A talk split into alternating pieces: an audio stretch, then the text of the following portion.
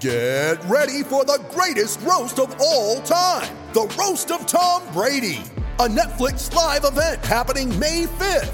Hosted by Kevin Hart, the seven time world champion gets his cleats held to the fire by famous friends and frenemies on an unforgettable night where everything is fair game. Tune in on May 5th at 5 p.m. Pacific time for the Roast of Tom Brady, live only on Netflix. Welcome to the first episode of Fearless with Jason Whitlock. We'll start each show with me starting a fire conversation. Today, and only today, I'm going to try to start seven different fires. My right hand man, Uncle Jimmy, will throw some lighter fluid on each one. Yep, yep. All right, today we'll talk about George Floyd statues, why LeBron James pretends to hate America, the letter I wrote to Black America, and much more. All that next.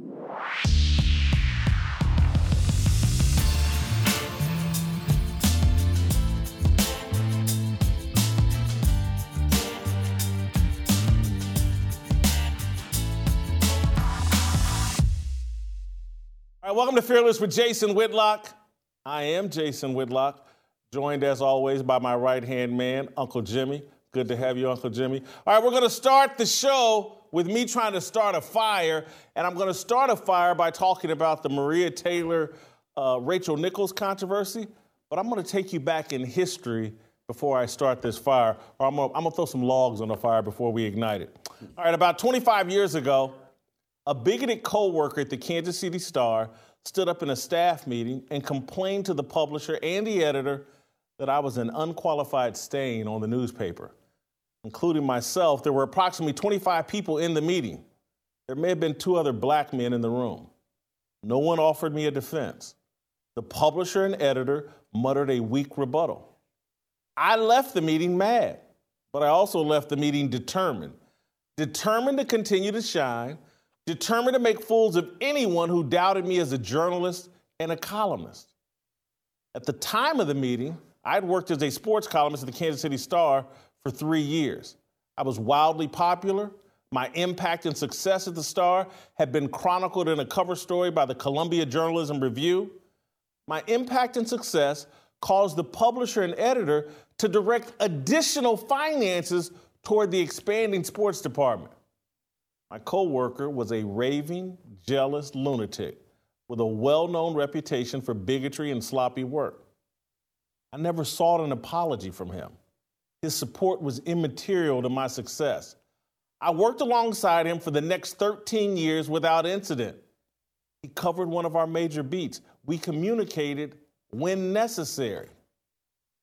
I bring all this up because I don't understand the Maria Taylor Rachel Nichols controversy. In a private conversation, Nichols politely told a friend that Taylor's race played a role in Taylor getting the ESPN NBA Countdown hosting job over Rachel Nichols. Nichols did not disparage Taylor's talent or work ethic. Nichols did not state her opinion publicly. Nichols did nothing to offend Taylor. Nothing. Nichols' private conversation was accidentally recorded, and a year later, intentionally leaked to the New York Times. I wonder who did that. Taylor has refused to speak with Nichols and has refused to appear on camera with Nichols for the past year because Rachel Nichols had the audacity to think ESPN plays the racial diversity game. I wonder where she got that thought. This story reached full absurdity Monday afternoon when Nichols opened her television show, The Jump, by stating she's, quote, deeply sorry for hurting her coworkers and Maria Taylor. Take a look.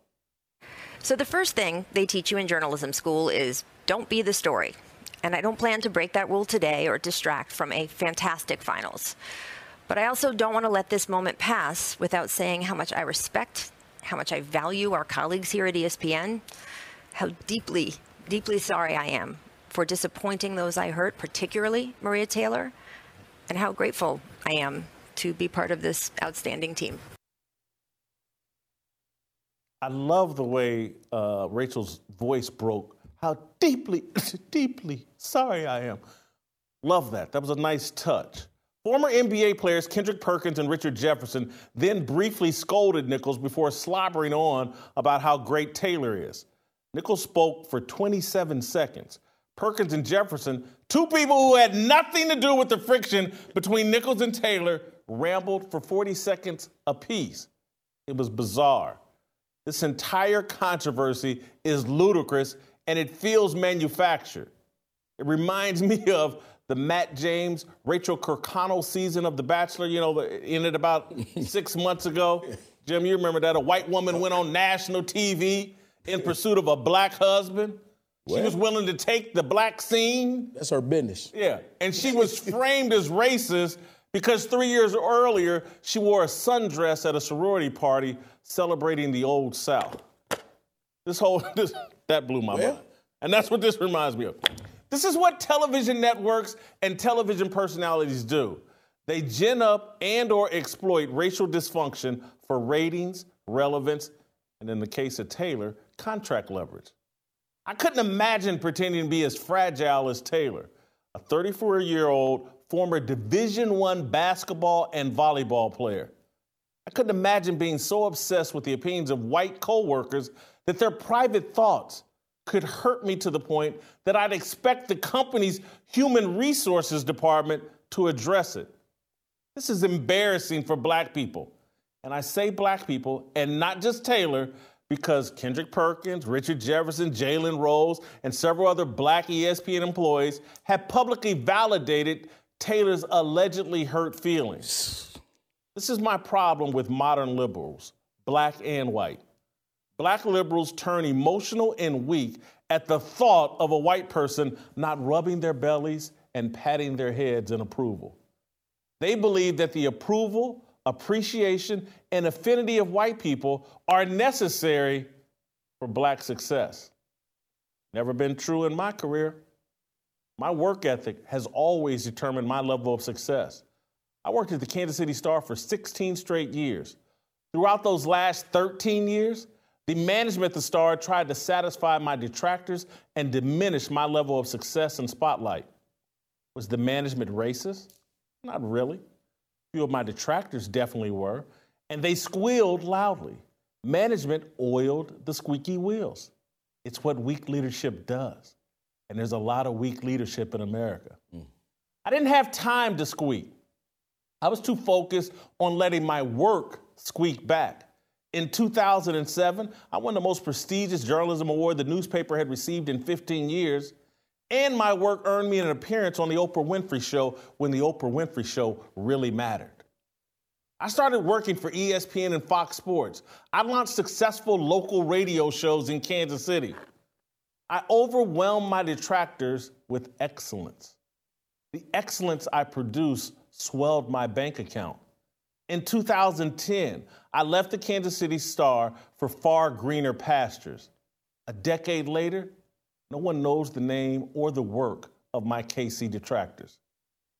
Maria Taylor doesn't have detractors, she has competitors. No one is questioning Taylor's broadcasting talent. She's a natural on camera. Does she work as hard as her competitors? That's up for debate. In the past year, She's chosen to cut corners by constantly playing the race card and claiming that any and every slight is a bullet to her head. She acts like she's not woman enough to handle the natural turbulence and jealousy at the top of any and every industry. Rachel Nichols has handled this kerfuffle like a grown woman. Hmm. Taylor appears childish. At the top of her TV show Monday, Nichols symbolically rubbed Taylor's belly, patted her on the head.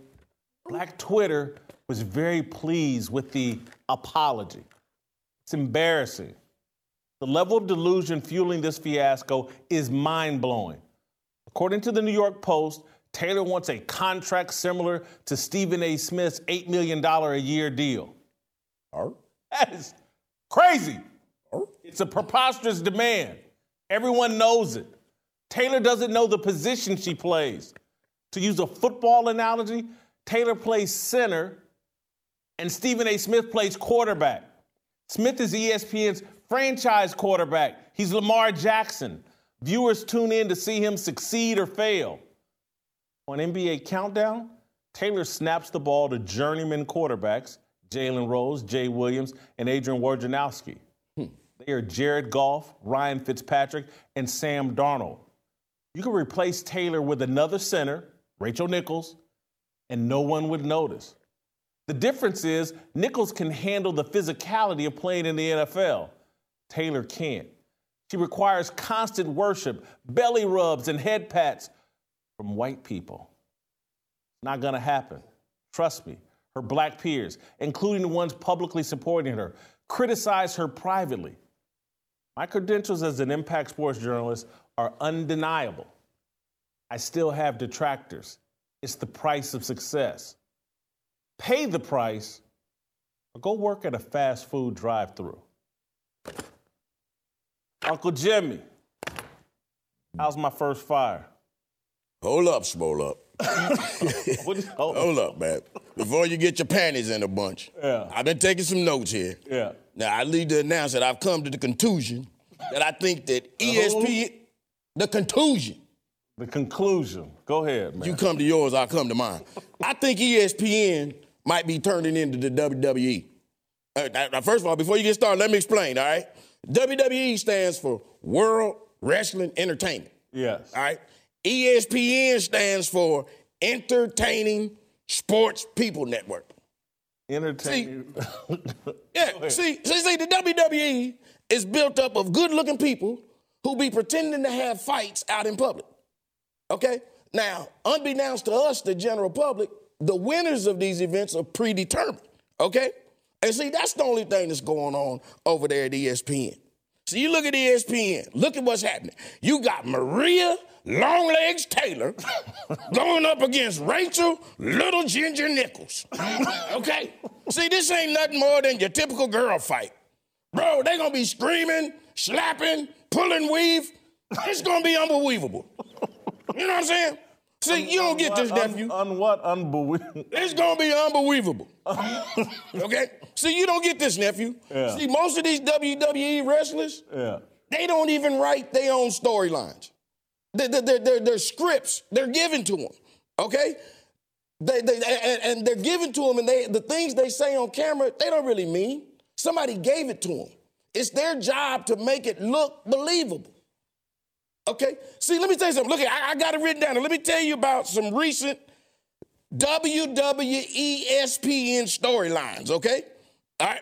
Because you know good and damn well that boy, what's his name? Jay Williams? Yeah. Now, you know, ain't no way in hell that that boy played basketball in the NBA and he thought that this was Boston's first black coach. Oh, yeah, Jay.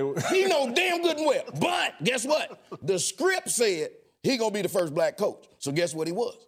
He was the first black coach. I got another WWE ESPN hot, hot script for you. Your boy, Jalen Rose. Yeah. Our boy from Detroit. You trying to tell me he don't know racism? He don't know what some real racism is. The only thing he can find that he can call racism is Kevin Love being accepted into the Olympic team. That's racist. Come on, man. That's part of the damn script, Jason. okay, then hold on. Let me go one more. Let me go one more. I got one more off the hotline of the WWESPN. My girl, pretty brown eyes, Miss oh. Jemele Hill. Now, I know what a lot of people think. Let me calm down there. Now, a lot of people think that Jemele was hanging out one night and she went on a bender out on these Twitter streets hanging out with her friends. and they think that Jemele was sitting up and told her friend, said, girl, I'm getting ready to tweet the president. her, friend, her friend said, president of what? Jemele said, of America, and push in. really? Really? That was part of the damn script. There ain't no way in hell Jemele thought that she was going to tweet the president of the United States of America and there wasn't going to be no consequences. Jason, it's almost like when you be sitting up talking about, Jim, I worked six hours on my Trademaster today. Nah, that's a script. On second thought, that's a damn lie. Stairmaster, Jim. Not Now, no, no, no, hold on, hold on, hold on, hold on. Hold on. Let, let, let, let, let- give me for a minute now. Yeah. You did have a cup of coffee at ESPN, right? Yes, I did. Two cups. Two cups. Two Okay. different times. Okay. yeah. Now, now let, let me let me get this right. You said Jalen Rose, Jay Williams, and Adrian Wojo. Wojnarowski. Yeah. Him. Yeah. Okay, you compared them to who? Who was this? Let, let me see. Ryan Fitzpatrick. Jared Goff, Ryan Fitzpatrick, and Sam Darnold. Yeah. Now, my question to you: If you were still employed at the WWESPN, what character would you be? What you gonna say? Tom Brady. Jeff George? Tom Brady. Hell no. The GOAT. You be what's that boy's name? Jared Lorenz? Jared Lorenzen? You remember him? The hefty lefty? I do remember See, the see, hefty you, you, I oh, swear you don't see a resemblance. Look at that. I do not see a resemblance. Look at that. I do not see a resemblance. Look that. Look like I would be the I would be the hefty righty, I think, is what they would call me, not the hefty lefty. Hey, whatever you call it, man, you you you be there. Jim, I, I got to give you something. Ending on this note, comparing me to the hefty lefty, that's some good work. You do know he I- I- right? Yeah, I do know he's there, but I like the WWE Okay, as as that don't upset you, I'm good. I like the WWE ESPN. Um, you, you went totally comedic, Jim. I thought maybe you'd go a different route. You know, I, I walk you through all my Kansas City Star history or some of my Kansas City. You were a witness to a lot of this. Me and you had discussions about this very thing that I'm talking about here in this piece about, like, hey man, you can't let other people's opinion control your emotions and feelings. Yes, you can. No, you can't. Not if you it- want to be successful. Well, now you got to add that part. You didn't add that part. I mean, you know, it, it, it take you. You have to want it, man. You know, you, you and I have been friends for, damn, some people might say too long, but the fact of the matter is, we've been friends because the very thing that you write about, the very thing you talk about, you were the, you were the guy that taught me, Jim, if what they saying to you ain't putting no food in your son's mouth, ain't putting no clothes on their back. What the hell are you talking about? What are you tripping about? You know, I mean, remember, man, I was from that. Don't make dollars. He said it don't make sense. I really, I told you, I always said this. That pissed me off that you quoted that on me because it's like you really didn't have that cred to quote that. you know, it's like how you go. It's like damn, Yeah, I know. People don't give That me was real, you know? made rap music, but go ahead. Jason. Yeah. That is so real, man. I, you know, okay, you like rap. Our, our people love to quote rap music. Okay, that's a that's a lyric for you. If it don't make dollars, don't make sense. Okay. And if people are not impacting, but this is why I think Maria is being very calculated here because she's just using Rachel Nichols. She's using the Dave Lamont. I wrote about this the other day. Uh, she used uh, one other person I, that's not coming off the top of my head, but all the Drew Brees, Drew Brees, Dave Lamont, Rachel Nichols. She's just slandering all these people as racist and using it as leverage to enhance her value and contract leverage. It's a game and it's sick and and it's, legitimately disappointing. And and then to run around and every little slight of a coworker, a coworker talking behind your back, and, you need human resources involved. And You got to write emails to the very top of ESPN. That's how we do. Again, that's not you. And again, this is our problem. Are we really that fragile, Jim? Are we? Re- is the opinions of some white person that important that we're that fragile? Okay, when you say we, Yeah, I'm talking are talking you about talking us. about us? Are we talking about 50 plus year old? Or are we talking about 32 year old? Jim, what, I what they used to call be 34. She's 34. I used to be that. When when people was coming for my head at the Kansas City Star, I was 29 and 30 years old. But Jason, Joyce, and Jimmy, Joyce and James didn't raise you like that. We're cut from a different cloth. Okay? These young people, man, I keep telling you, th- th- th- these kids is from the from the everybody that participates gets a trophy era. You know, th- th- these people are from the are are from the by, uh, you know, not the by any means necessary. They're gonna use whatever means that it takes for them to get it. So if it means that you're gonna play the race card, the the any card, what by any means, if that's what it takes to get ahead, I'm gonna get it. And so what? I'll sleep well at the end of the night. They, they did announce today, ESPN did, WWESPN, they pulled Rachel Nichols off the NBA Finals. See, See? replaced her with a black woman, Malika Andrews. The sideline. That's what I'm talking about. You hear what I'm talking about? yeah. That, that- that's how you correct racism by doing some more racist. that's how you correct it. Yeah. Excuse me. I'm sorry, Jesus. No, no, you, you I'm, but but again, that was to Jesus, man. Go ahead. literally, that is what they're doing. They're allegedly combating racism with racism. And I, I just don't think this ends well for any parties involved. ESPN has a zoo, a circus going on. And the inmates, the, the talent, and, and talent that doesn't matter. Because I'm just telling you, uh, Maria Taylor's talented, but she doesn't matter. She plays center. Does it matter who snaps the ball to Peyton Manning? If you fumble. Peyton Manning is the show. Stephen A. Smith and the guys that play quarterback and women that play quarterback. Rachel Nichols is trying to play quarterback, I guess. Uh, but anyway, all right, let's move on. Uh, but before we move on to my next topic, the next fire I'm going to start, I want to remind the viewers to go to youtube.com slash fearless with Jason Whitlock. Become a YouTube subscriber, hit that notification button. Let's build this audience, let's build this following. All right, now let's move on to my next topic George Floyd. The deification of George Floyd harms black people and America. The statues unveiled a couple of weeks ago in Newark, New Jersey, and Brooklyn, New York, that memorialize the final nine minutes of George Floyd's life denigrate and diminish the reputation of black men. George Floyd was a victim of his drug addiction, self destructive behavior, and Derek Chauvin's misconduct. Floyd is not Jesus. He's not Martin Luther King, Malcolm X, or Medgar Evers, black men who died tragically in service of promoting racial fairness. Floyd isn't Crispus Attucks, the first man killed in America's Revolutionary War. Floyd isn't Emmett Till, an innocent victim of anti black bigotry. Floyd isn't any of the black men I know who are terrific fathers, husbands, providers, and protectors. George Floyd isn't Uncle Jimmy, my media sidekick, whose primary job is father to his young sons, James and Jamil. George Floyd is a prop corporate media uses for attention, a pawn liberal politicians use to push policy, and a punching bag social media activists use as a symbol to explain black people and promote themselves. A prop, a pawn, and a punching bag. That is not the recipe for deification and statues.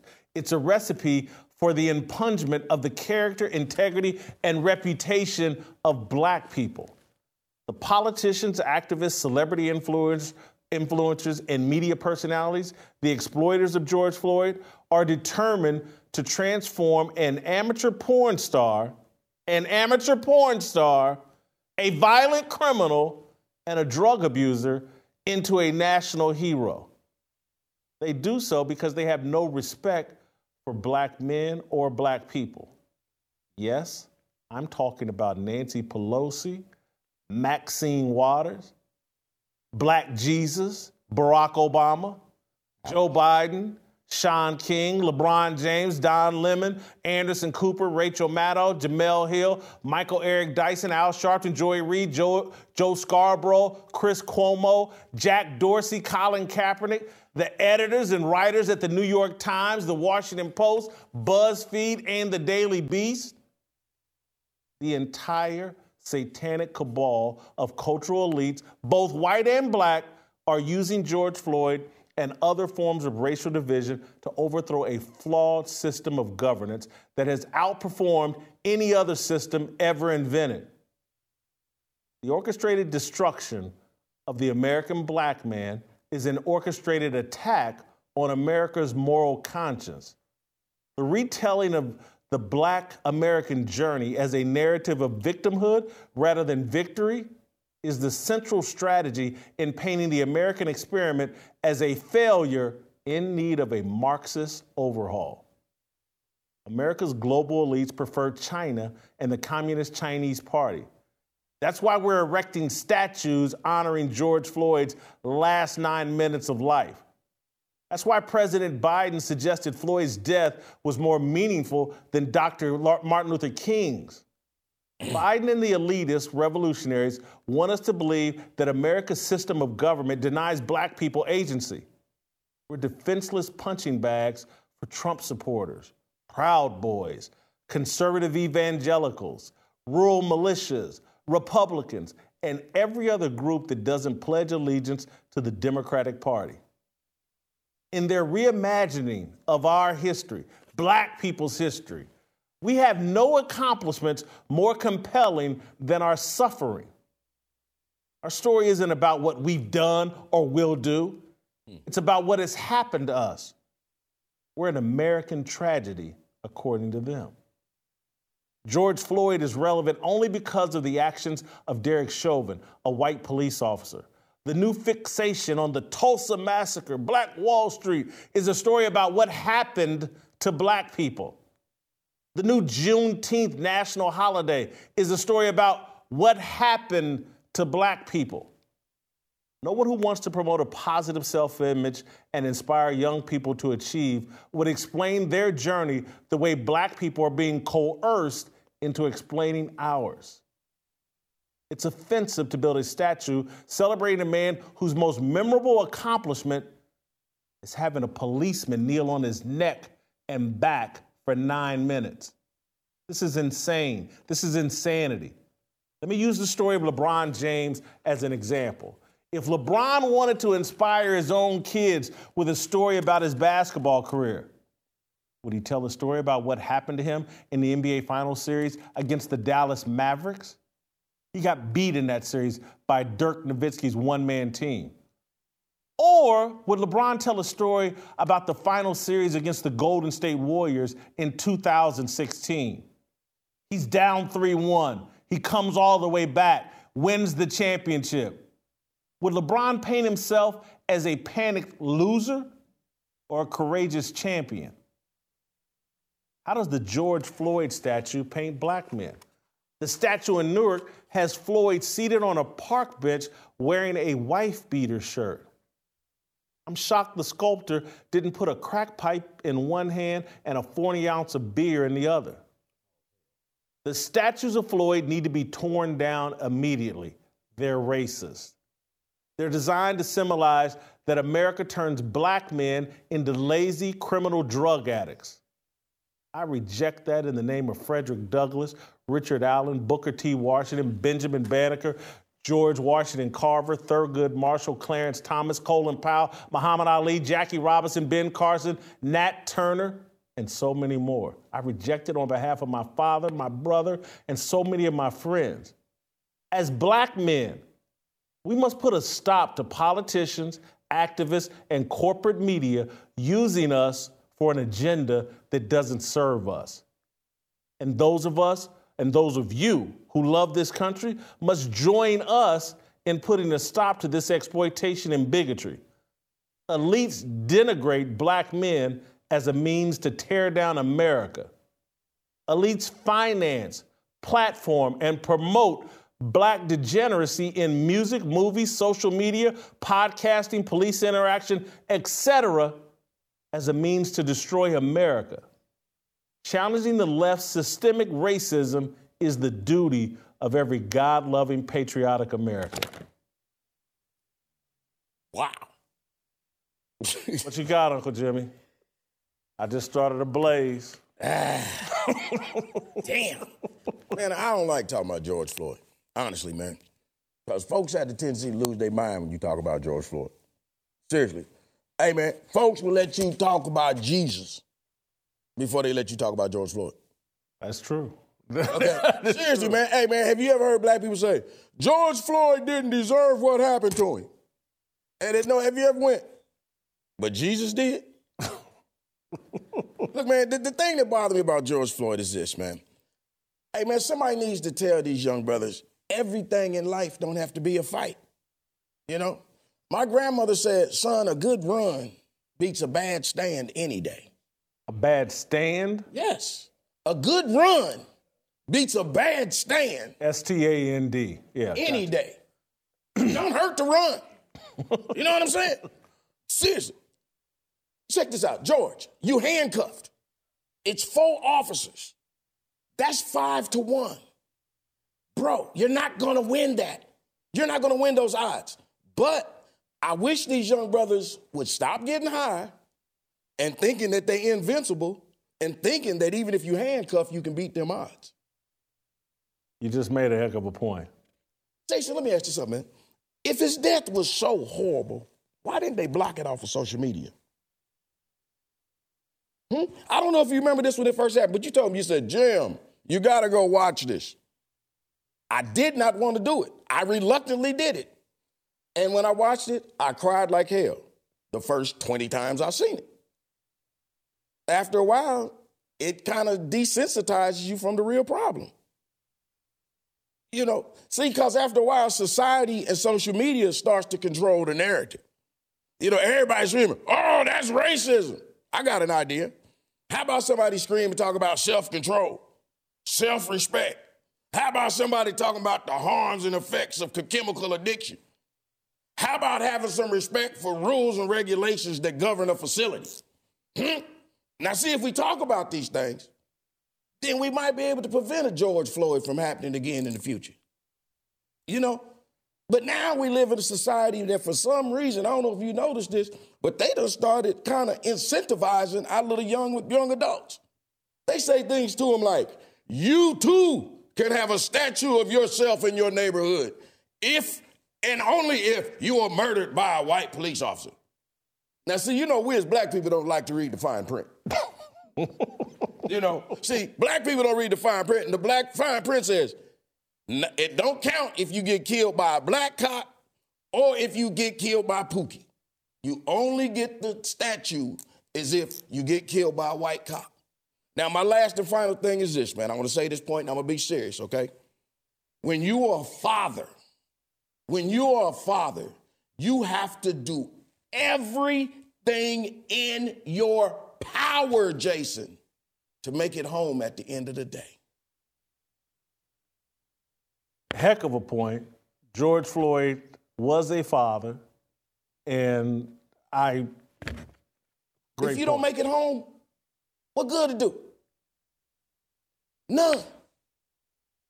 I got nothing to add to that. We're going to keep it moving. There you We're go. going to take a short break. Uh, but when we come back, we're going to talk about Carl Nassib, the or Carl Nassib, the You don't even know gay who he is your damn NFL player. You don't even know who he is yourself. And we're going to talk about the letter I wrote to Black America. I can't wait to talk about that. All right, but before we go, make sure you hit that subscribe button on youtube.com slash fearless with Jason Whitlock. Hit the notifications, leave a comment. Come join this fearless party. When we come back, we got more show. Next!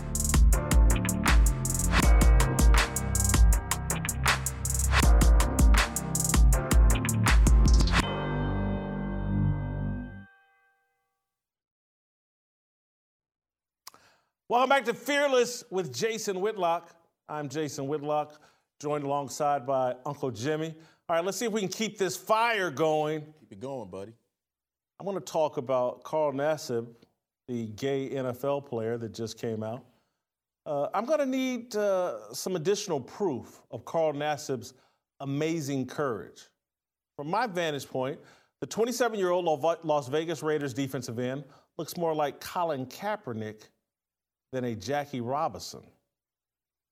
Robinson, the baseball star, was a courageous trailblazer, opening doors for equal opportunity against a horrific backlash of bigotry.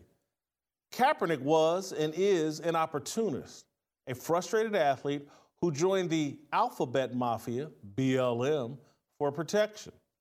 Rather than deal with the ramifications of his NFL fall from grace, Kaepernick kneeled during the national anthem and blamed white racism for the collapse of his dream.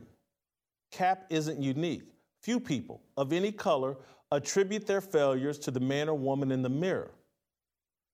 Carl Nassib is not unique either, nor is he heroic. He's simply putting a twist on the Kaepernick playbook. By announcing on Instagram that he prefers to have sex with men, Nassib, listed as third string on the Raiders depth chart, increased his likelihood of making the team's roster tenfold. He increased his chances of moving up the depth chart 20 fold. He increased his attractiveness to corporate advertisers a hundredfold. In modern America, joining the alphabet mafia, LGBTQIA, has more privileges than American Express. The alphabet mafia is Lifelock, a guarantee of your good name and security of your finances while you sleep. Nassib is untouchable. He and his agency, CAA, the Don of Dons in the Alphabet Mafia, are playing 3D chess. In 2020, the Raiders signed Nassib as a free agent, handing him a three-year, $25 million contract with 16 million in guarantees. Nassib underperformed. He played the fewest number of snaps in his five-year, three-team career. He was mediocre against the run and as a pass rusher as well two and a half sacks. This offseason, the Raiders acquired veteran defensive end Yannick Ngakoue, two years, $26 million, and drafted defensive end Malcolm Koonce in the third round.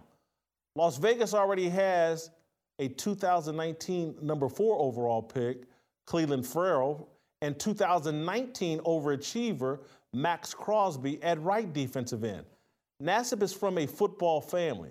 His dad played college football. So did both of his brothers, including an older brother who played briefly in the NFL at quarterback.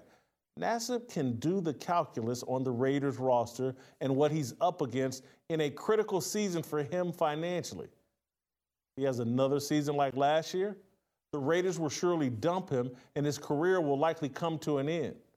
His decision to become a made man in the alphabet mafia couldn't be more perfectly timed.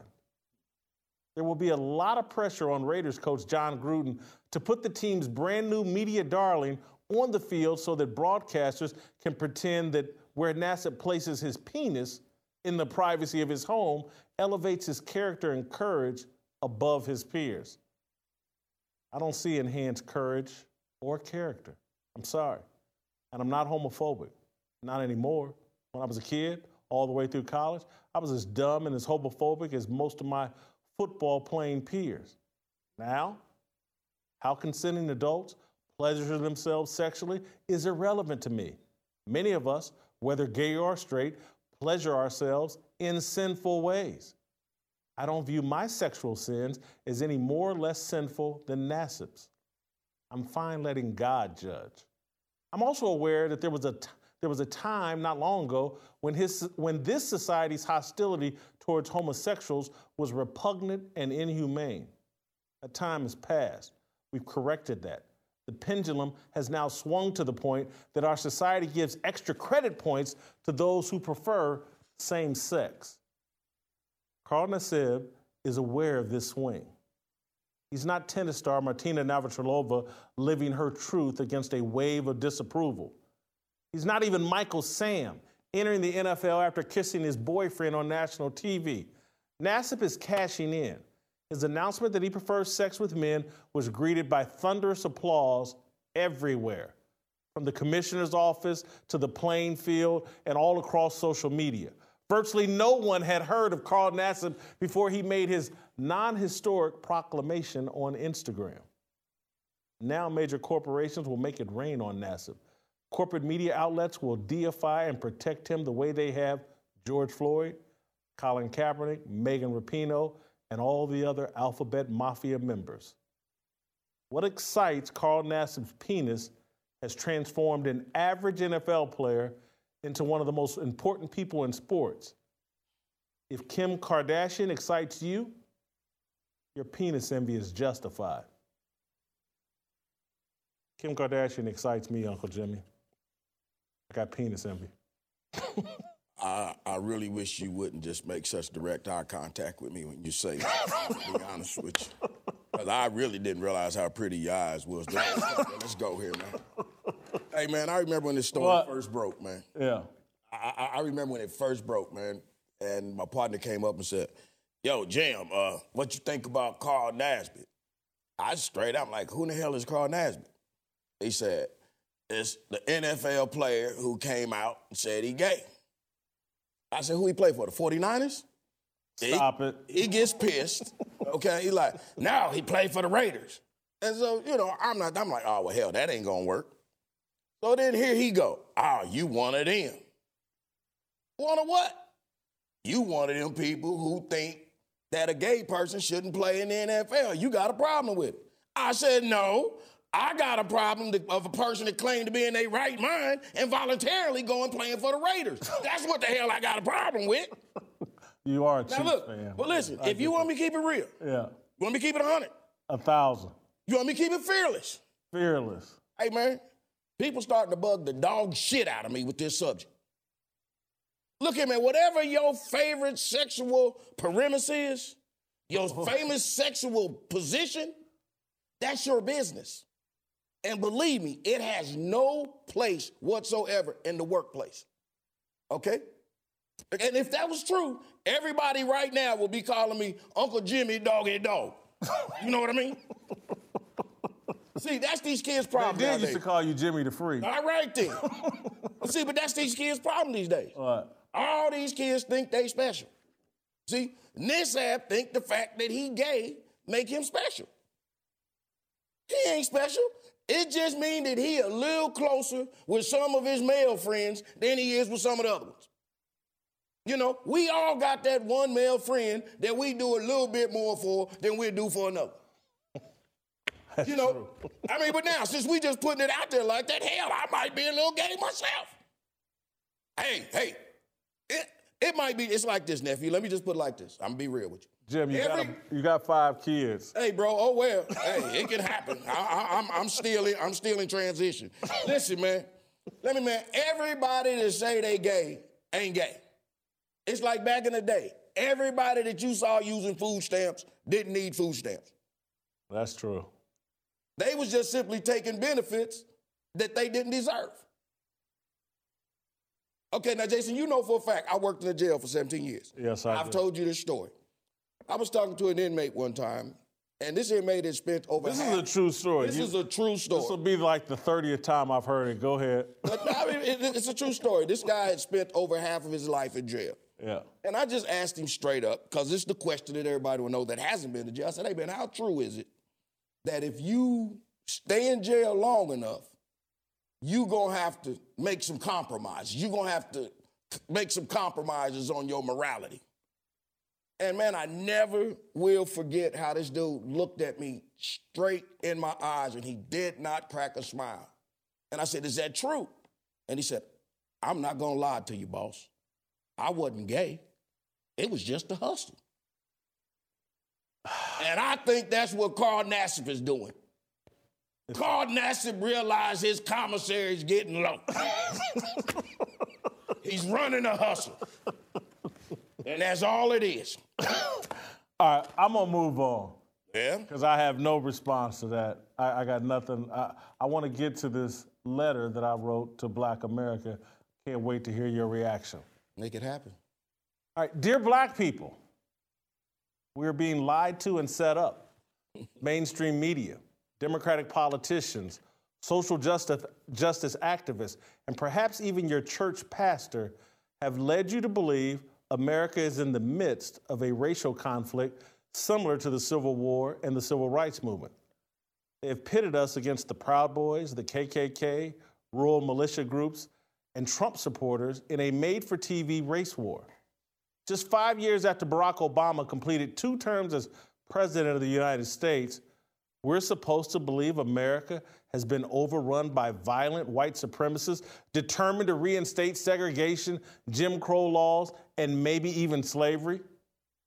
Evidence of this massive wave of 1920 style bigotry amounts to three things. One, Republicans want all voters to show a government issued ID to vote. Two, on January 6th, unarmed Trump supporters crashed the Capitol and took pictures inside Nancy Pelosi's office. Three, across the nation, police kill on average 250 black men and 450 white men per year. I did not misspeak. 250 black men and 450 white men. I did not misspeak. That's proof of racism. Oh, I almost forgot there's a fourth piece of evidence. Colin Kaepernick failed to land a job as a starting quarterback after pissing off a large segment of football fans by taking a knee during the national anthem. Those are the smoking guns proving that white supremacy is the most dangerous domestic threat America faces. Are you kidding me? George Floyd, a habitual criminal and drug addict, is the Crispus Attucks of this raging race war. He is our rallying cry and hero. It's a setup. We're being used as decoys and distractions in a war that has nothing to do with race.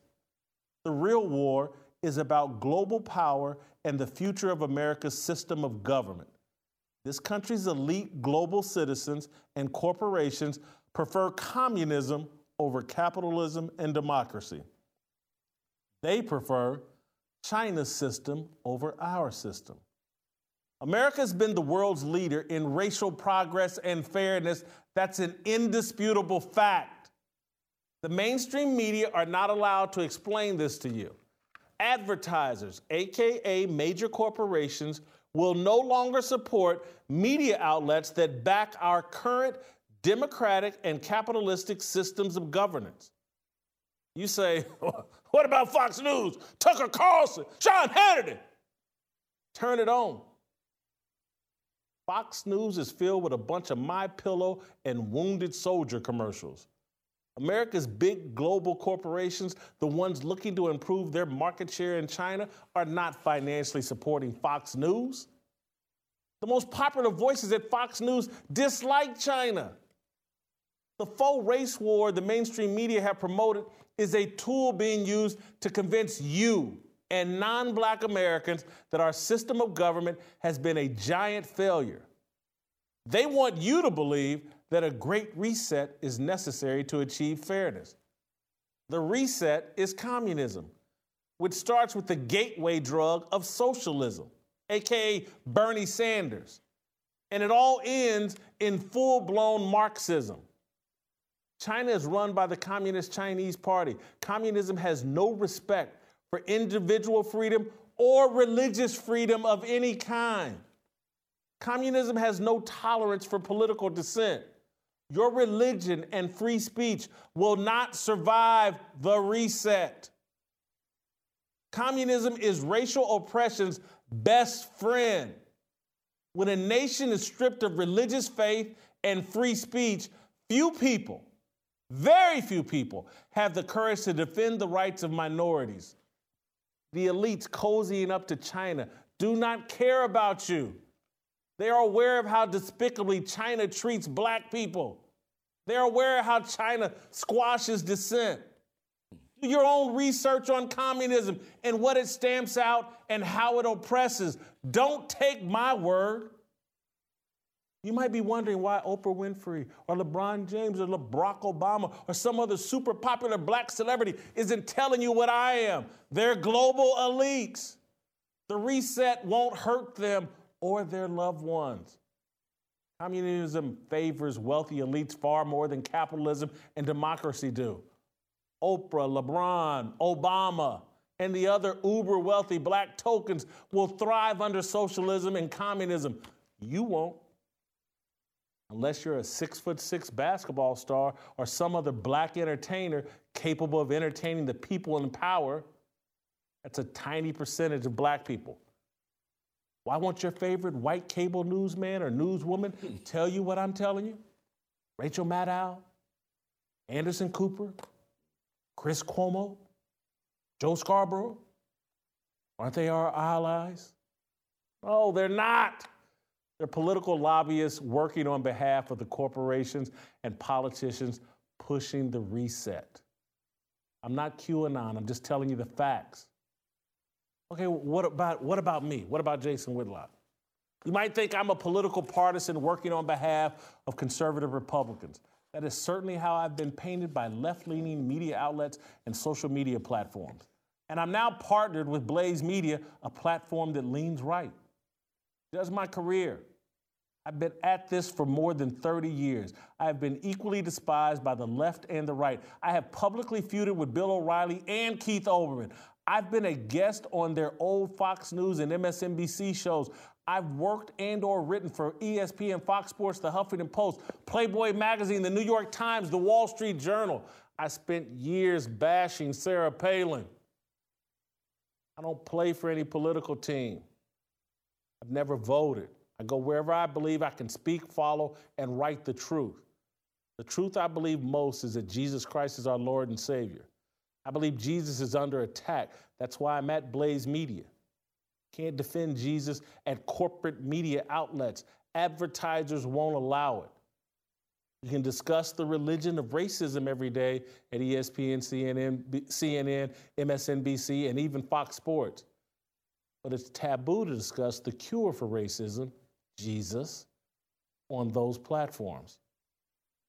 I'm not saying any of this because there's a big paycheck for black men espousing my views. The money for black broadcasters and journalists is connected to preaching the race bait religion. Let me be clear. Mm-hmm. I ain't broke, not by any stretch. I've earned and saved a substantial amount of cash. But I've bypassed far more money than I've earned with the choices I've made to follow the truth wherever it leads and my refusal to support the racial groupthink dictated by global elites. My faith won't allow me to jump on board with the lunacy, racism, and sacrilege of Black Lives Matter, a movement founded by three lesbian, self admitted trained Marxists. BLM is an atheist movement in support of LGBTQ issues and the reshaping of America into a communist country. BLM is part of the deception Black people tell me all the time, I don't support BLM, the organization, but I support the slogan and the sentiment. Hmm. Let me translate that. Please. Despise the devil's tree, but love the fruit it produces.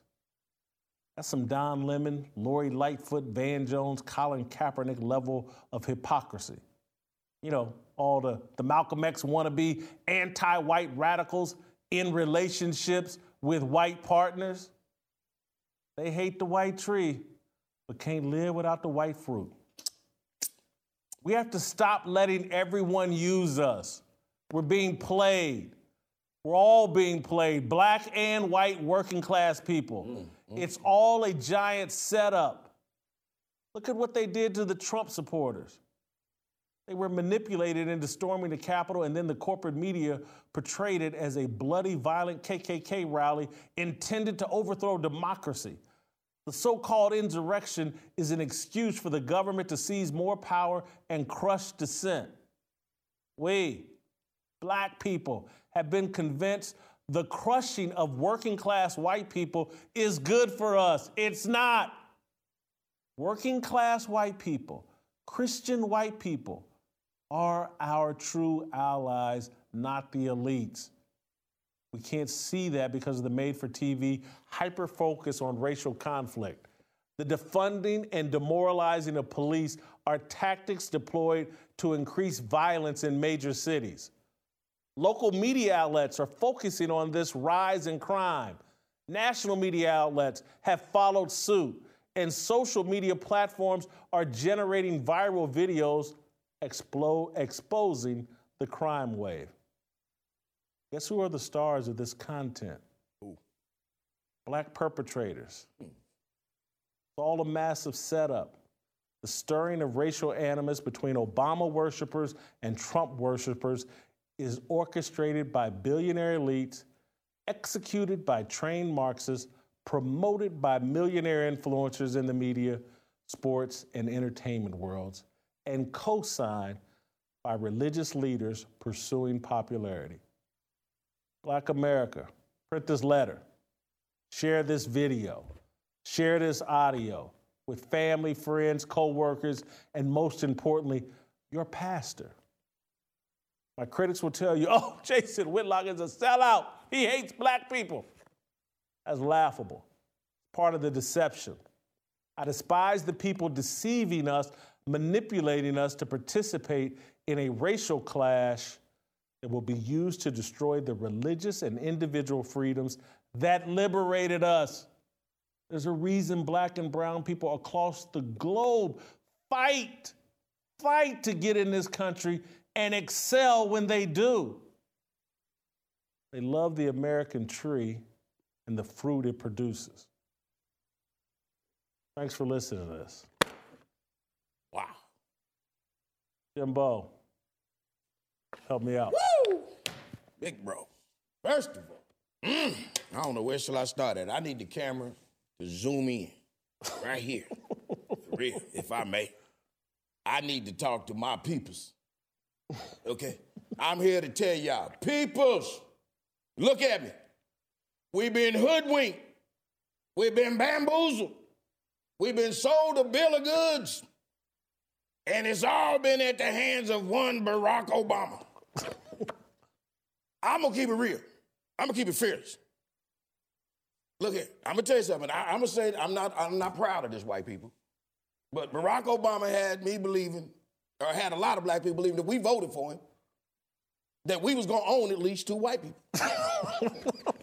I'm not saying that's fair, I'm not saying it's right. But he was the president at the time. You know, I mean, if he'd have handed down the executive order, I'm just saying.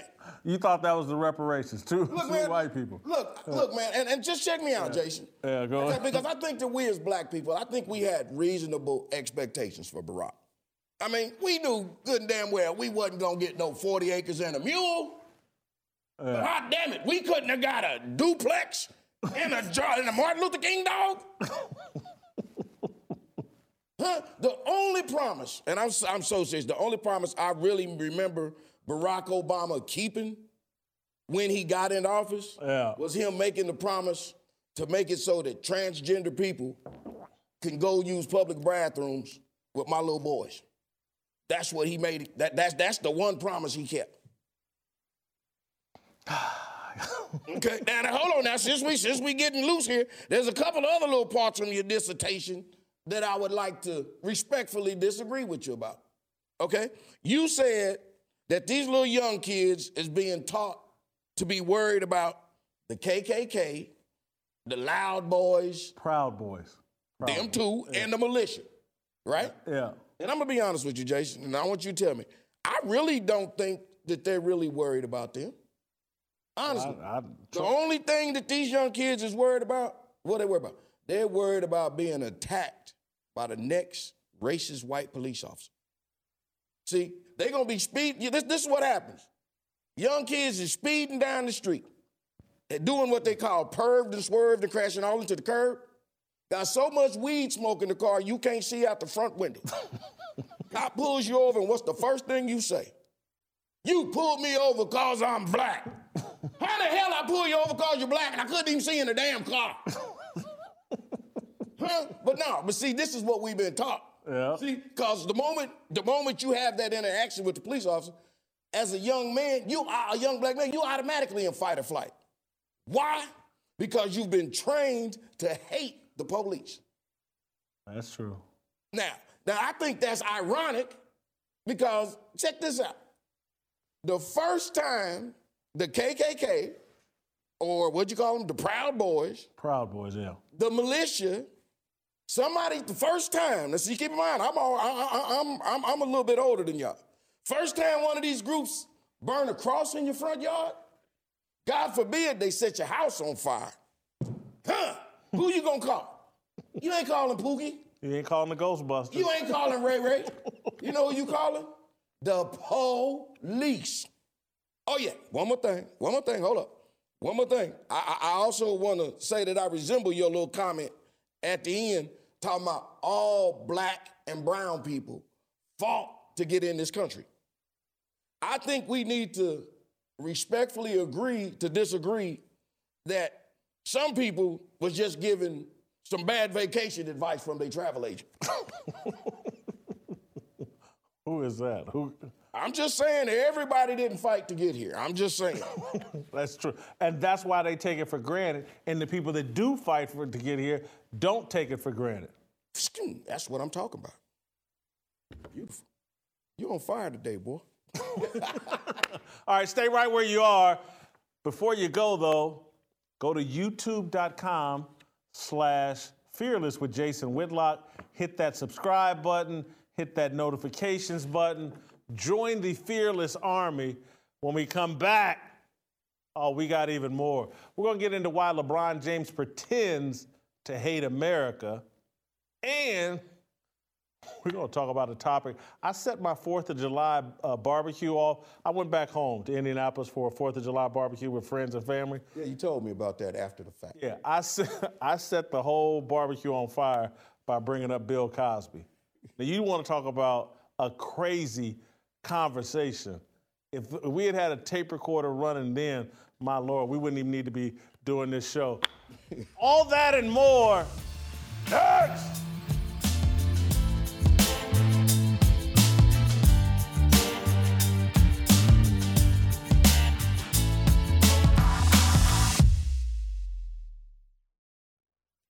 Welcome back to Fearless with Jason Whitlock. I am Jason Whitlock, joined as always by my right hand man, Uncle Jimmy. We're going to keep this whole thing rolling, and we're going to get into why LeBron James pretends to hate America. A couple of weeks ago, Nike CEO John Donahoe inadvertently explained the difference between NBA legends Michael Jordan and LeBron James. In a conference call with Wall Street analysts, Donahoe described the shoe brand's commitment to China, saying, quote, Nike is a brand that is of China and for China. According to Yahoo News, Donahoe, Donahoe spent his first weeks as CEO scoping out Nike's operations in China.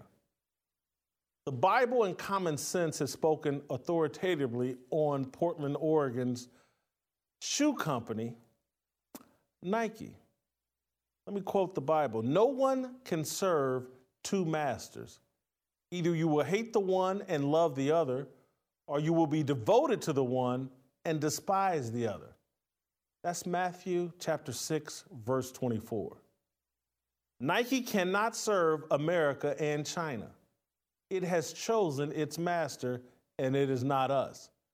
China is a communist run, authoritarian, racist country. America is, or has been, a democratic republic pursuing freedom and fairness. You can't be of China and for China and serve America. For the past decade, American sports fans, sports writers, and sports broadcasters have debated the on and off court differences between the 1990s NBA superstar and Nike pitchman Michael Jordan and 2010's NBA superstar and Nike pitchman LeBron James. The off court difference could not be more clear. Jordan spoke for Nike when the company was a brand of America and for America. James speaks for the company that now serves China. Keep in mind, Nike is Jordan and James's primary employer. The $40 billion a year shoe company pays Jordan and James far more than the $8 billion a year NBA. The reality is, the NBA is the marketing department of Nike. The NBA's main purpose is to sell sneakers in general and Nikes in particular. No other major sports league is as dependent on and under the control of a single sponsor as the NBA is to Nike. Former NBA Commissioner David Stern is credited with hatching the league's plan to take the game international. The truth is, Nike founder Phil Knight devised the plan. After conquering the US market, Knight wanted to colonize and overtake China saying, quote, we've always been, we've always taken a long-term view, Donahoe told Wall Street analysts. We've been in China for over 40 years. Phil invested significant time and energy in China in the early days, and today we're the largest sports brand there, end quote. Knight instructed Stern to prioritize international growth that's why the NBA has had zero interest in preserving and protecting college basketball. America's college stars do not resonate in China. Unlike the NFL, which benefits from the ready made stars that enter the league from college, the NBA hasn't authentically supported rules that would keep its future players on college campuses for three or four years. But let me get back to Michael Jordan and LeBron James. Michael avoided politics because the American market was still important to Nike during his heyday.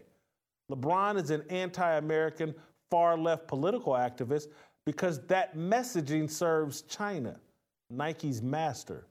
Of course, you've been led to believe James is outspoken on police shootings because he's a voice for the voiceless, poor, and working class black people.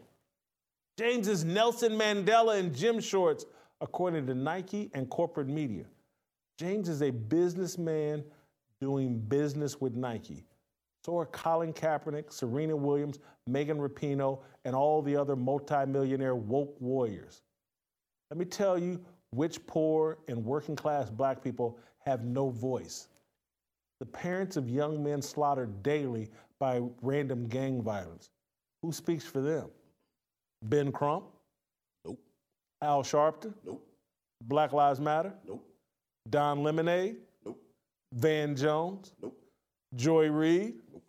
Anderson Cooper? Antifa? Mm. Kamala Harris? Barack Obama?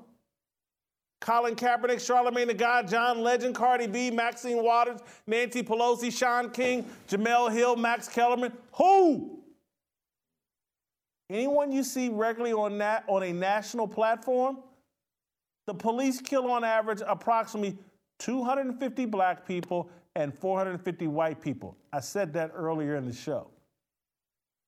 According to statistics, in 2019, approximately 14,000 Americans were murdered and 7,500 of the victims were black. The 250 black people killed by police have about 250 national spokesmen appearing on television daily. Who do the 7,500 murder victims have? I'll wait here as you Google an answer. Let me give you a hint. LeBron James' name ain't gonna pop up. China doesn't allow it. China is a racist country that has no use for black people who can't sing, dance, or dunk a basketball at the very highest level. This is an open secret. American based global corporations know how China treats black and brown people. This is personal for me.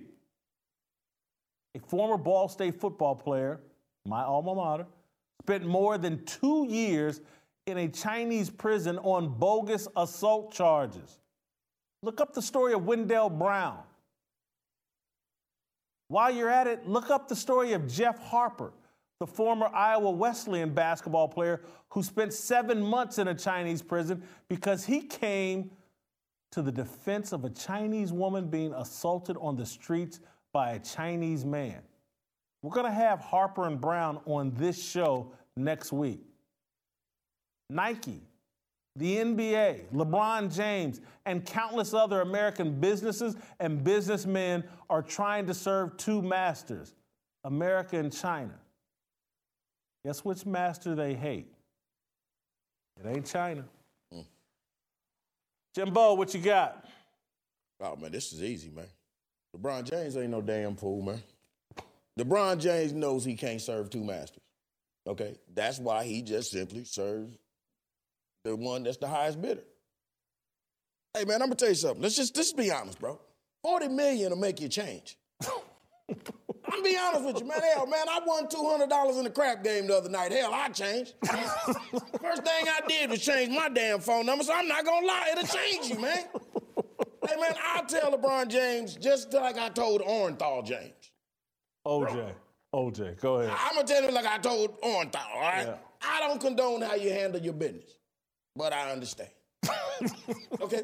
Tell me something, man. Let me ask you this, man. Yeah. Has LeBron James come out and denounce the claims that he be playing footsie with China when ain't nobody around? no, he is not. Has LeBron James come out and in any way denounced the claims that he be twerking for China behind closed doors? Hell no. You know why? Because if he did, Maverick Carter would slap that lace front off his forehead. okay? If he even did anything that messed up that money. Okay, LeBron James ain't crazy. He know what side of his bed is brother on. That's true. LeBron James is not kicking China out the bed for eating crackers, Jason. LeBron James was born at night. He wasn't born last night. That's true. That go for Ben Crunk. That go for Al Sharptongue. Don Lemonade. uh, what's his name? Grace Jones. Van Jones. Anderson Lil Cooper. and whoever in the hell else I forgot about over there at CNN. That's why they call themselves that. The China News Network. okay, now let's, let's, let's not forget Joy Reid and her little receding ass hairline. hey, Joy's hairline left her quicker than LeBron James' hairline left him. okay, now, and what, what's, the, what's, that, what's that other white, white, white girl's name? Rachel Mad, Ra- Rachel's mad now?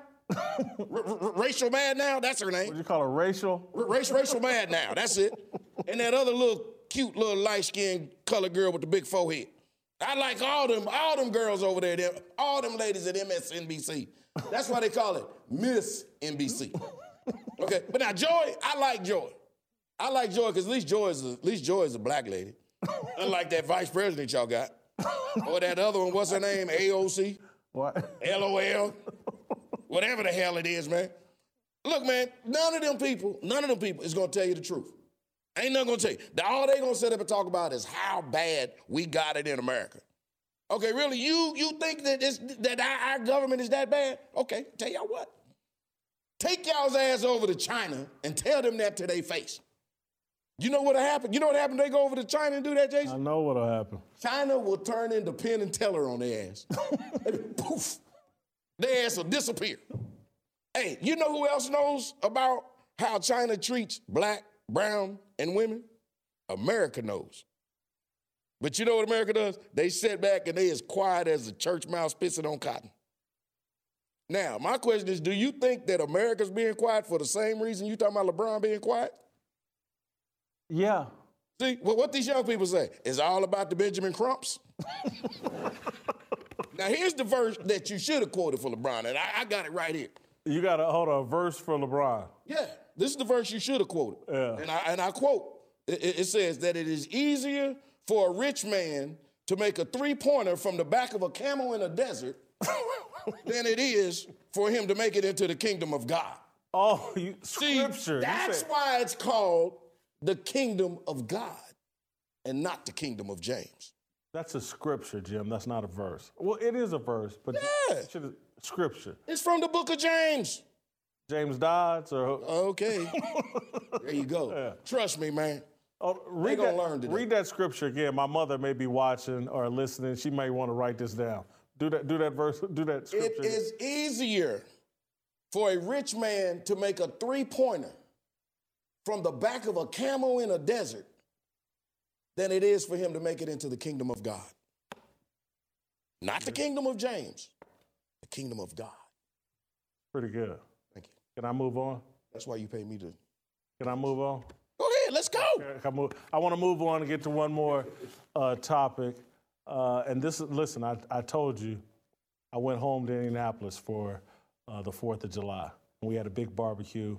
Shout out to Bubby Bowles and the Bowl, whole Bowles family. Why didn't you invite me? 'Cause My right hand man. I'm sorry, go ahead. I'm sorry. Anyway, I sat at a table and I asked uh, at the main table. There was about eight or nine of us around, and I asked. I started a conversation about Bill Cosby, and it went nuts. So let me try it here. Let me see if it makes you go nuts again. Bill Cosby remains a beloved figure in some corners of the American zeitgeist for the exact same reason former President Donald Trump rose to power. The people in control of our academic, media, entertainment, and government institutions have gone way too far in their emasculation and demonization of men. Sir Isaac Newton's third law explains for every action, there's an equal and opposite reaction. Humans, men and women, are attracted to, appreciate, and value masculinity. The left's defining of all masculinity as toxic and its attempt to eliminate that toxic masculinity has created a scarcity of masculine energy within our culture. Why is gold considered such a valuable resource? It's finite, it's scarce. The attack on male machismo has made it a new gold. Former President Trump intentionally emotes masculinity. Some of it is fool's gold, some of it is gold plated, and some of it is authentic 14 karat gold. Trump understands the value of masculine energy in these times and adorns himself in bright gold chains like he's a gangster rapper. I bring all this up because Bill Cosby's lawyers won his release from prison last week. The Pennsylvania Supreme Court overturned Cosby's 2018 conviction on sexual assault, ruling that prosecutors violated an agreement not to charge the iconic comedian and TV star. More than 50 women have claimed that Cosby drugged and assaulted them.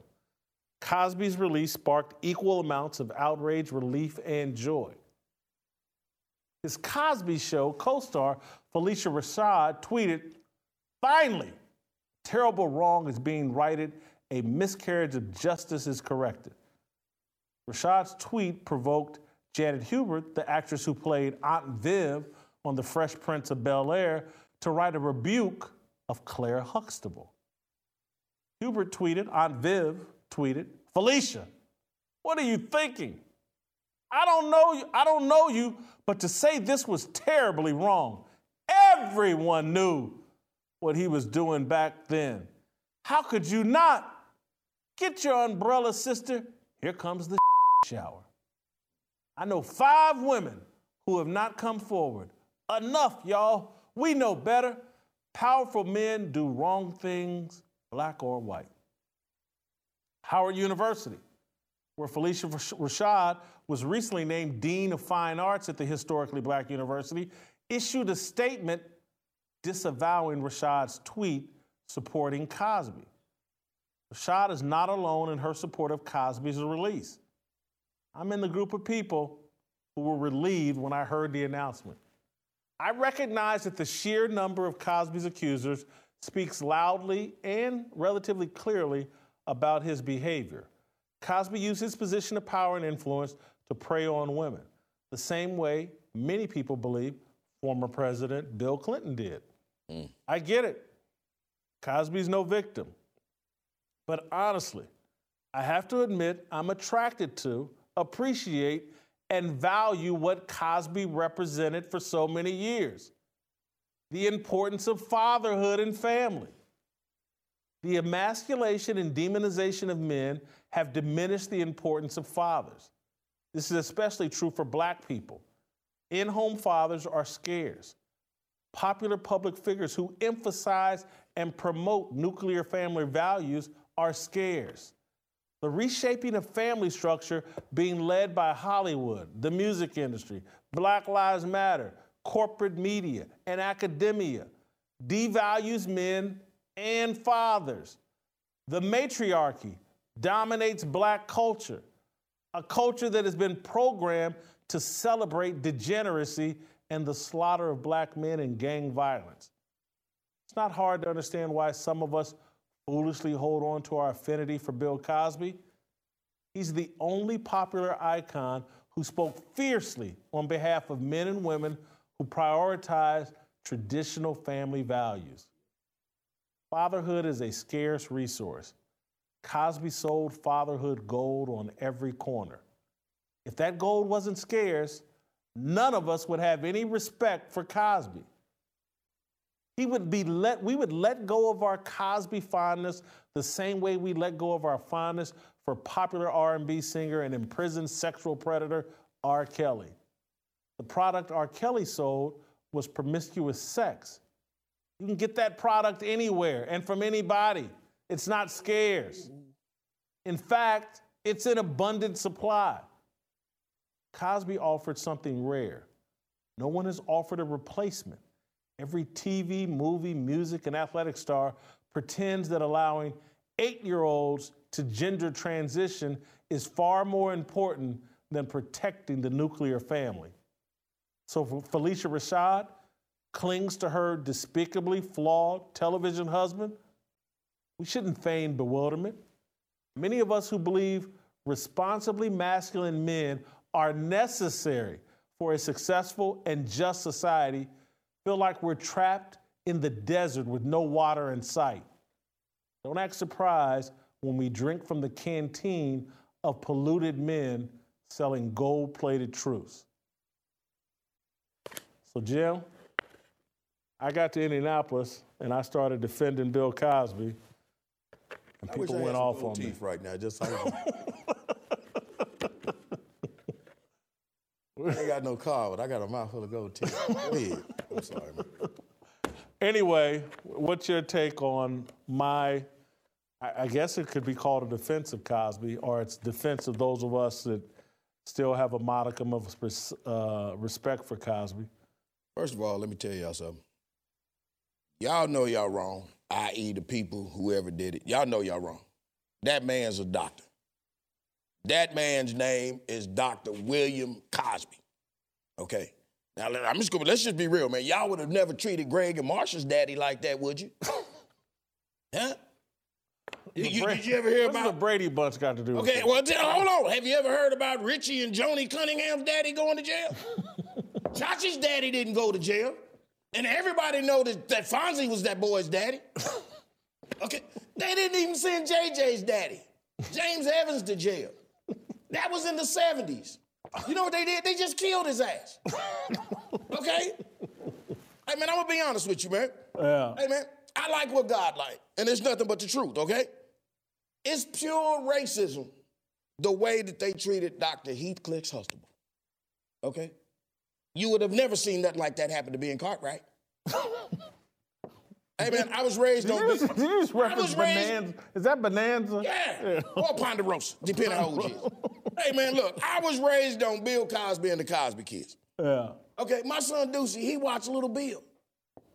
Okay, Bill Cosby was an influential part of my life growing up as a kid. Okay, back in the days when my, a lot, lot of friends was following, they wanted to be like Richard Pryor. Uh, some people wanted to be like Flip Wilson. Well, my favorite was always Bill Cosby. So I would walk around and try to impersonate Bill Cosby and talk like him, Bill Cosby. So I would walk around to random people and say, Well, excuse me, but I'd like to stick my jello pudding in your pie hole, please. like I said, man, I used to wake up every Saturday morning. Oh my God. The sound of church music in Pine-Sol. okay? And, and it wasn't because that's what my mama was, because she was cleaning, but it was because I woke up to watch Fat Albert and the Cosby Show. Uh-huh. Not just to watch Fat Albert and the Cosby Show, because I always liked the end of the show because they always had them songs at the end of the show talking about what happened. Now remember I when remember remember when Rudy's cousin Benny came on, and remember they they, they they they wrote that song, and remember the song went begging Benny, he'll borrow anything you got, a shoe, a lamp, a three cent stamp, or a coffee pot. He don't care what. Begging Benny, we're glad there aren't many like you. I remember that. I You remember that? Now, do you Not remember? that particular song, but how the Cosby Show Okay, always but ended remember, with a song. remember the yeah. kid didn't like to brush his teeth? Yeah.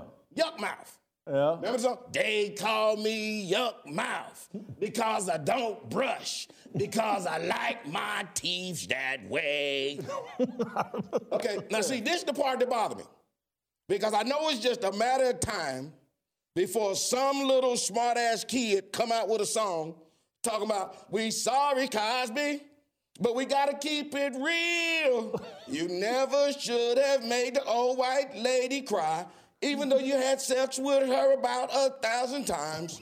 We sorry, Cosby. We know how you feel. But you did admit to giving her a pill. She probably would have done it on her own free will. But we sorry, Cosby. Hmm. OutKast, huh? I'm sorry, Miss Jackson. You just turned that into a song I about Bill Cosby. to my baby's mamas, my mama's mamas, and the baby's mamas that got the dramas. We sorry, Cosby. I think you've gotten us in enough trouble. I'm not even going to try to engage on that. I had nothing to do with that. I didn't write the song. I didn't authorize the song. I had nothing. That's Uncle Jimmy. If anybody's mad, call Uncle Jimmy. Damn. I'm, shit, I'm sorry, past Cosby. I'm sorry for myself. All right, we got a little bit more to go. We're going to play a game called Flip the Bird. I like that. Uncle Jimmy's to take some, rip something from Twitter and get my reaction. I'm to flip the bird. Yeah, everybody knows I hate Twitter. And then we'll have our approval rating for Maria Taylor. And then we'll be out of here and we'll see you tomorrow. All that and more. Next!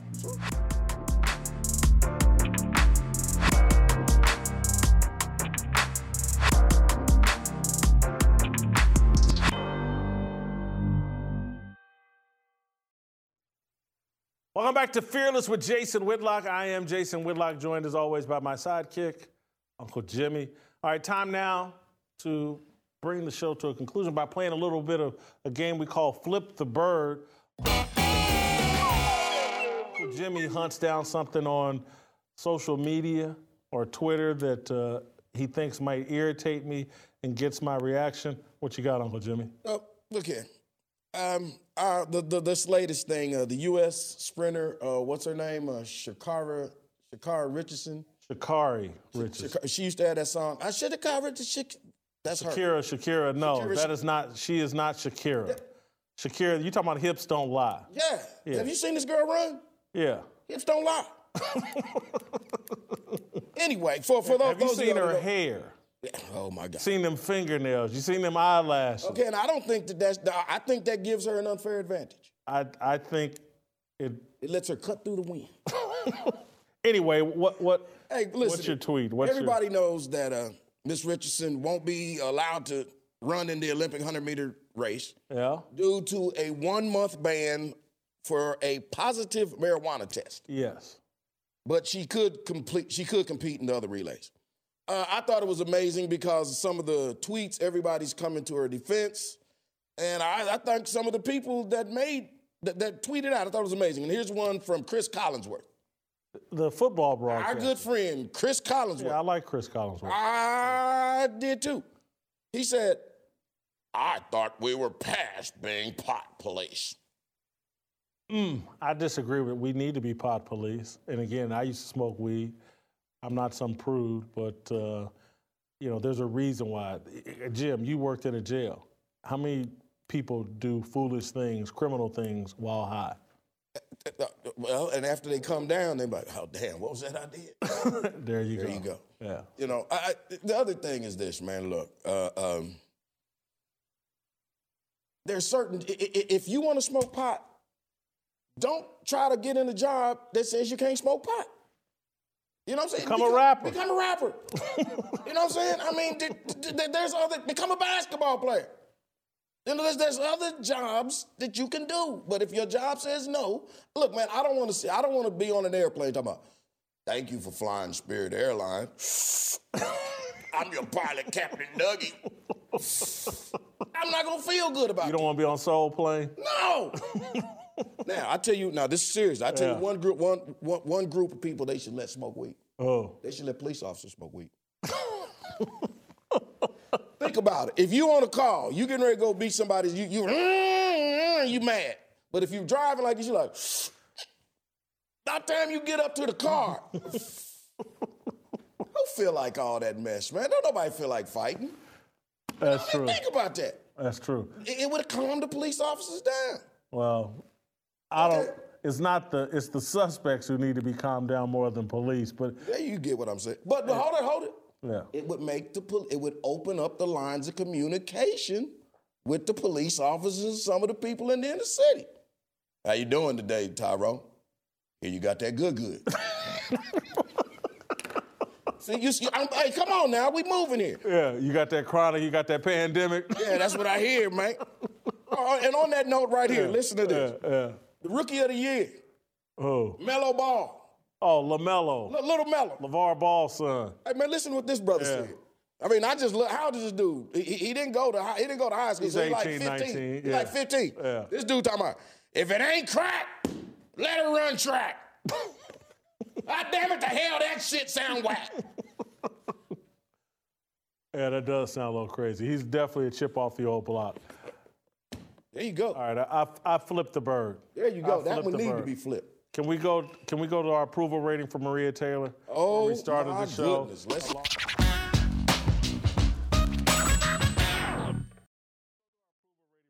Taylor, who's in the news because uh, her and Rachel Nichols are in a blood feud that spilled out onto the pages of the New York Times. little ginger nip. Yeah, Lord spilled out on the pages of the New York Times, and and Rachel started her show yesterday with a weak apology, or you know, telling she's deeply sorry. I wrote a piece today saying that Rachel basically said, "I'm deeply sorry.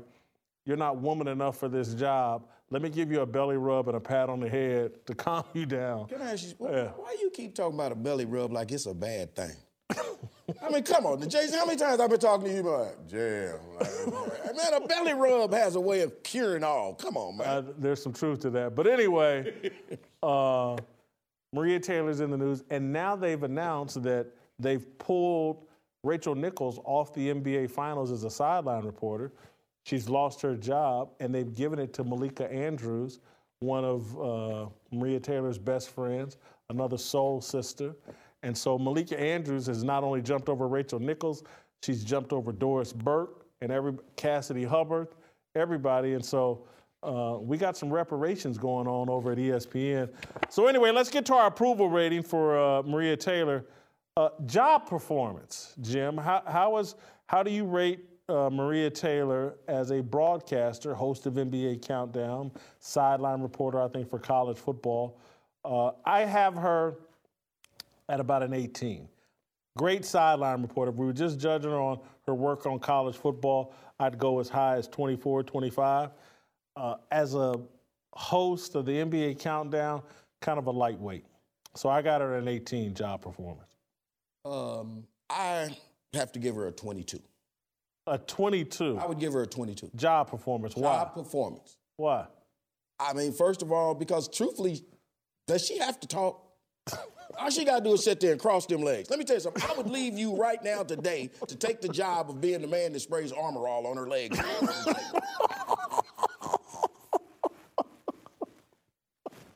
God damn it! If I'm lying, my, if I'm lying, I'm dying. Maria. God damn it! I'll show him. Come on.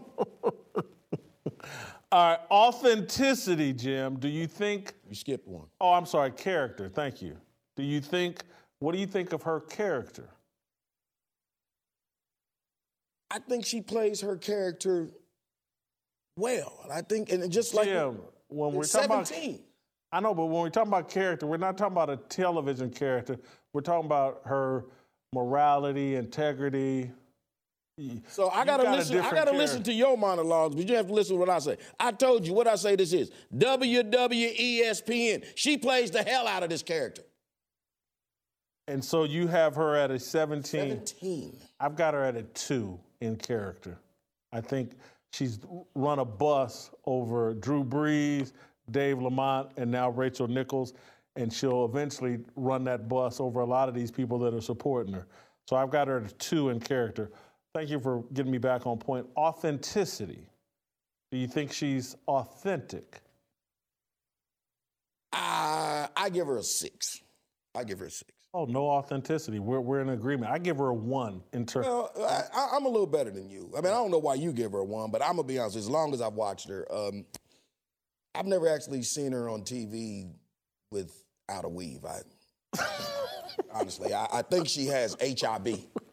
What? a- she has HIB. HIB? Yes, B as in boy. hair in a box, Oh. hair I bought. You know what? And I'm glad. Let me take a moment because I got her at a one. And let me, I forgot to explain because me and you have been doing the approval rating for years on Speak for Yourself. Everything's on a scale of one to 25. And then we add it up at the end for an overall score. So everything's on a scale of one to 25. One to 25. Uh, it factor. Does she have an it factor? You know, that special charisma that a lot of celebrities have. Do you think Maria has an it factor? Where do you rate her?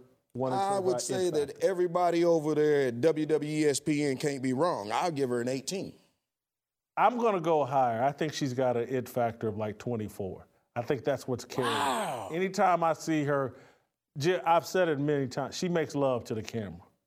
She really does. She looks awesome on. Jason, but people, cause people say you do things to the camera. Yeah, yeah, I do. I, I think I'm right in that same lane with her. I'm probably a 24, Uh, maybe more, a 25. More, along, it more along the lines of debauchery, but go ahead. Anyway, I have her at an overall score of 45, a complete dumpster fire. Uh, we have, and by the way, we have five different categories. Jim has her in the second category, the second lowest category, at a 62, or is that a That's a, 63? that's a 63. That's, I got a candlelit. oh, 63, yeah. Mm-hmm. Candle lit. And uh, you, the next level up is Grease Fire, Crown Raw. then Smoke Show, and then Blazing Hot. I've got her at the bottom of the scale. It, it, it's fashionable to smoke weed nowadays, ain't it? Yeah, what are you talking about? I'm just thinking. I'm thinking if I had Maria, I'd get some champagne. You're never going to top the Armor All- Armor All, or whatever Armor All line. You can't touch. You can't top that. Man, that was a, that was a fact. Goddamn, caught somebody me got by to be spraying armor all on them legs. Take the orange sponge. like how y'all used to do them tires, man, back in the Clean day. it. Yeah. I'll be like, look at it. She ain't got to say a word. Just sit there with a leg like that. Jim, that's it and that's all. Thank you, man. See you tomorrow.